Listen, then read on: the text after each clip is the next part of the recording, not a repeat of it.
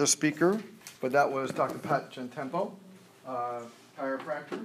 Um, I thought his speech was awesome, except for the fact that he didn't mention chiropractic. Uh, but other than that, uh, that was really good. I wish he mentioned chiropractic a little bit.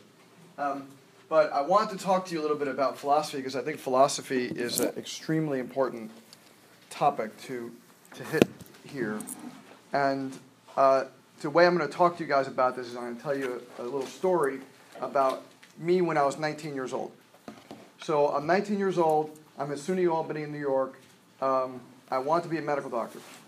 That was my goal. I was a biology major.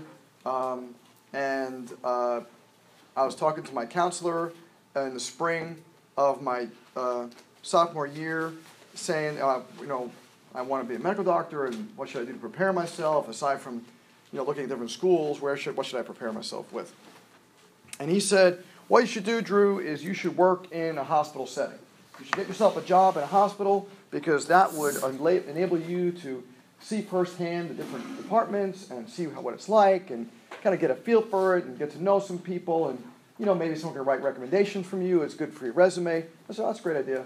And right down the road from I am from Long Island and uh, I'm from Lynbrook, uh, so uh, right up the street from Lynbrook, uh, New York, and Long Island. Uh, go Islanders, by the way. Um, anyway, right from uh, up the street is Franklin General Hospital.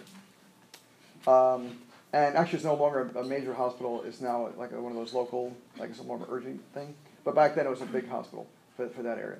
So, um, and one of my uh, parents' friends knew someone there, so I got an interview and I got this job working, uh, uh, volunteering, but working um, in Franklin General Hospital in the emergency room and I was really stoked, and I got myself some scrubs, and I was very excited, and you know, all this other stuff. And first step of my career, right? I'm gonna. This is what I'm going for.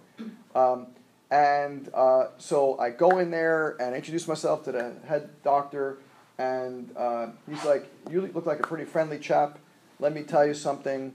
Um, this friendliness, you can just wipe this stuff off your face." He said, "This is emergency room department. We're very serious here. We have no time for chit chat. We have no time for friendliness." No time for smiling. No time for laughter. This is serious business. People come in here, they're really sick, they're really ill, they're counting on us to save their lives. So, as nice as you are, that's not what this is about. That's not what medicine is about. Medicine is about seriously taking care of people. And I'm like, really? That's like that's not my philosophy of medicine. All right, cool. He's the uh, he's the he's the man. I'll take I'll take his word for it. So I'm working there a couple of weeks and really not particularly liking it. Um, it really wasn't what I thought it was. Working, especially in an emergency room, you're seeing some bad stuff. I mean, people are not happy, and they're coming to all kinds of awful things, and kids are sick, and people this and whatever. Um, and a couple, fast forward a few weeks into this, and um, one night uh, uh, I was there, and this old lady uh, is wheeled in, and she's having like uh, was having chest pains, like angina attack and she had a history of, of heart issues, you know, so it's nothing unusual, whatever. And uh, big family, like the whole family. Looks like the family was, everybody was dressed up, looks like the whole, like there was some family gathering, and then something happened to Granny, and they brought Granny into the ER. So uh, they're putting all kinds of things on her and doing this and whatever and stuff, and then everybody leaves, and it's just me and Granny in the room. And uh, I look, I'm looking at Granny, and, and we're, she, she doesn't know much English. Um, so I'm looking, we're talking a little bit, and all of a sudden she gets this look in her eyes, like this. And nothing's wrong with any of the machines or anything. Remember, this is the 80s, so it wasn't as you know, technically sophisticated as it is now. And I'm looking at her, and I'm like, ma'am, are you okay? And she doesn't move. She's just like frozen. And I'm alone in this room, like, you know, curtains around me. And I'm like, you know, Get that feeling, right? This isn't right. Like, I don't know what, I'm a sophomore in college. Like, this is not correct. I'm getting this gestalt feeling that something isn't working the way it should be. So I go out. I said, "I'll be right back." And she doesn't like like nothing. She's just like, I said, "You know, I think something's going on here."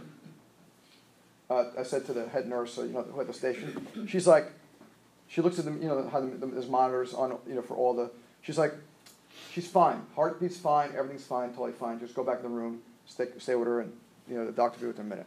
I'm like, Okay? So I go in, and now she's starting to look like panicked. She's starting to get this panic look, and I, and I go back out. back. And I go back out and say, I'm sorry, Miss Head Nurse, but we really, I think something's going on. She looks at it. Rubin, get back in the room, shut your mouth, just stay with the person, everything's to be fine. I'm like, okay. I go back in there, and I hold her hand, and I'm like, everything's to be okay. Talk to me here, here in a minute. Just hang in there. Whatever's going on, it's all good. I'll, you know, I'm right here with you.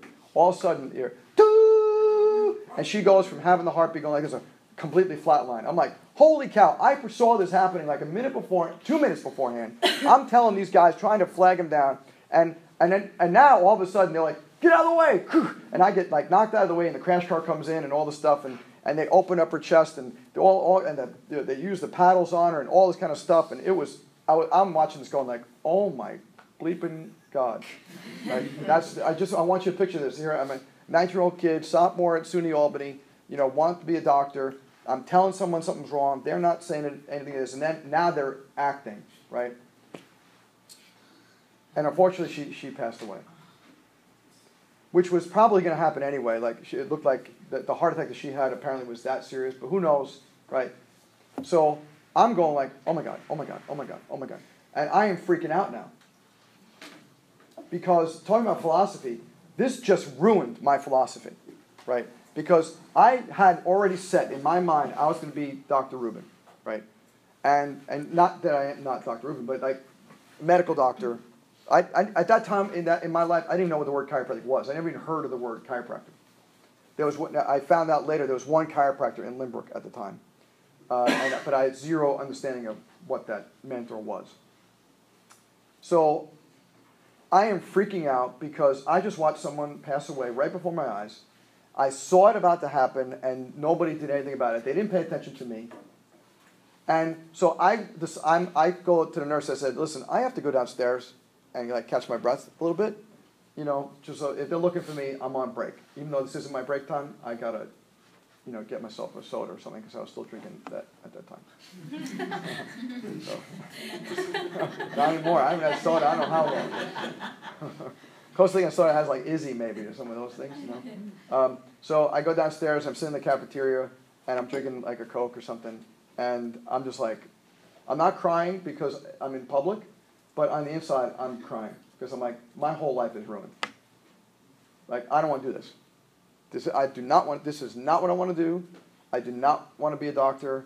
How am I going to tell my family? Like my grandma keeps on saying, my son, my grandson, the future doctor, and everybody. That's the whole like. It's just my path was already set for me, and I'm now I just watch it just go, whoosh, and someone just pulled the rug out from under me, and my whole philosophy for my entire life was just crushed.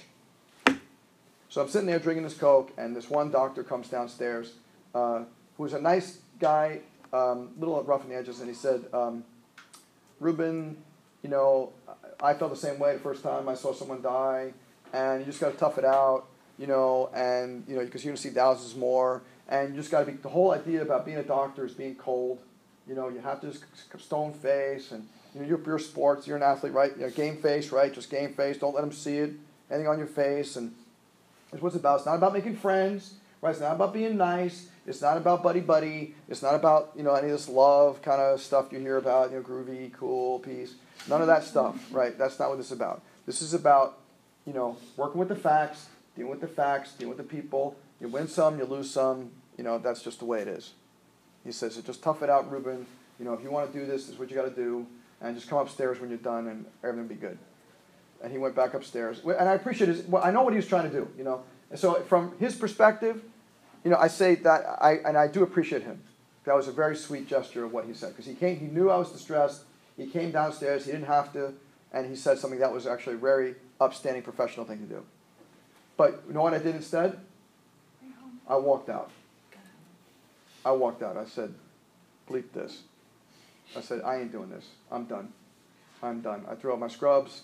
I put them in. You know, they have the scrub buckets. I, I took them off, walked out, and I, I said, "I'm done." And I, I walked home. Well, I went to my car, crying all the way home. Like, what am I going to tell my parents? You know, they're not going to understand this. They're going to be so pissed off at me because this is their, their, their son, the doctor, kind of thing. And I remember coming home saying to my parents, like, I'm done. And they're like, no, go back. It's. I said, no, no, you don't get it. I am done. Like, I am uninterested in this. That's not what I want, right? Right? They're telling me not to be friendly. They're telling me not to be loving. They're telling me to be stone cold. That's not who I am. I don't know how to do that. I can't do that. And I'm certainly not going to go to school for next, you know, two more years at all but SUNY and then four years of medical school and all the other residency, blah, blah. I'm not, I'm not doing it. oh, you know, you'll figure this out and just let it pass. And, you know, you didn't need that anyway. You can go back to work in Food Town, and, which I did, you know, slicing bologna today. Um, and, um, but that was a huge change in my philosophy. And I, I was very upset for quite a long time because I didn't know where I was going and what I was going to do and how I was going to do it. And once again, chiropractic hadn't entered my life until the next summer when my mom started going to a chiropractor. But what a transition time, right? What a transition time. And all of you had that to some degree or another. Unless your dad was a chiropractor and mom was a chiropractor, or some, or some relative and you knew from like time you're like a three year old that you're going to be a chiropractor if you're like most people who do not necessarily have a family relationship like that, then you all had to go through something where you're like, this ain't gonna work no more. You know, one of my patients went to Life Leadership Weekend over the weekend, and I saw him yesterday, and he said, um, you know, I'm so psyched, you know, to go to Life now because he's a pharmacist, pharmacy tech, and he said, you know, I was at the pharmacy giving people drugs, saying to myself, I don't take drugs. How can I, I like I was living this contrary life, right? My I could I was philosophically incongruent. I didn't it didn't feel right to do this. I hated it. I was scooping all these stupid pills into and giving to them, saying and I wanted to say like, what are you doing, right? And he said, I feel I finally found like I got something I could do that I am congruent with my philosophy, right? And that's what he was talking about, right? What he was talking, what Gentempo was talking about is you got to find something to, that makes you congruent with your philosophy. Now, hopefully, if you're in this class as kids, you know, and I mean, if, you're just taking this for credit, that's cool. You know, three credits, yay. Um, but I hope that you're in here because you really want to take care of kids. Like that's your your passion, you know, because that's my passion. It's my conviction. I can't even think about anything but kids like all day long. I just it just comes in my head because that's my philosophy. But I'll tell you, if I didn't work in Franklin General Hospital, I would never have had the experience, and I'd, probably be a medical doctor if it wasn't for that crazy experience, right? But the cool thing about being a chiropractor is I could be the person that I want to be, right? I could be the person, the doctor that the doctor told me I can't be, right? He said that you know, being a doctor, you can't be nice, you can't be friendly, you can't be happy, you can't be social, you can't be smiling and jovial. And in my office, if you were in my office, you'd see that that's exactly the person that I am. 100% of the time, all the time. I'm laughing and giggling, and we're just having the greatest time. Like yesterday was so funny. I'm learning the Spanish activator protocol. And it was absolutely hilarious watching me try to do Spanish activator protocol. Luckily, the patient was a very good sport. Um, but I'm saying things wrong and, and saying things out. And they said, lift your what? you know? And I, I thought I said lift your arm, and it was actually lift like your big toe. I don't know what I said, but I can't even figure out what I was saying. And I, but I, you know, I have a sheet that some of my interns made for me, but it wasn't working out. It was just hilarious. And everybody in the whole office is cracking up. And to me, that's exactly what's supposed to be happening. You're supposed to be having a good time, right? You're supposed to be having a good time. And, and that, like, talk about philosophy.